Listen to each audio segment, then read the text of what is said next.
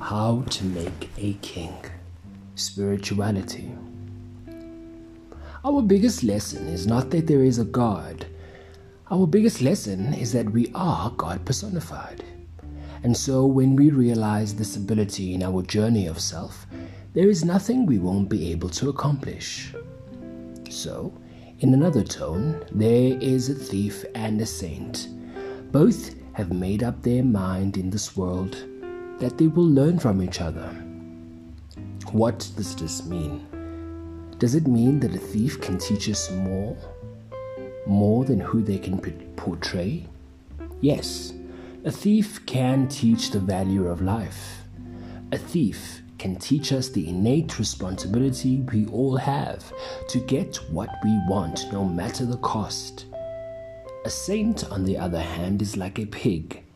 A pig that discovers that it's not only mud that exists, but discovers that without water, which is clean, there wouldn't be any mud. And so, both teach us that good and bad need to exist in self. What do we say then to someone on this journey about spirituality? What we want you to know is that you are all present and all powerful and that we have to daily and consistently listen and ignore. When we begin listening to the quiet night, we discover that there is noise in silence. We also believe that in noise, nothing can actually be heard. And so both of these two have to live together.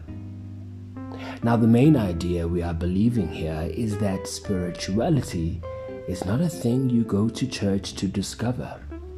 That manifestation is not a thing you discover on YouTube. We want you to realize that manifestation is not the law of attraction and that spirituality is in the silence and the noise.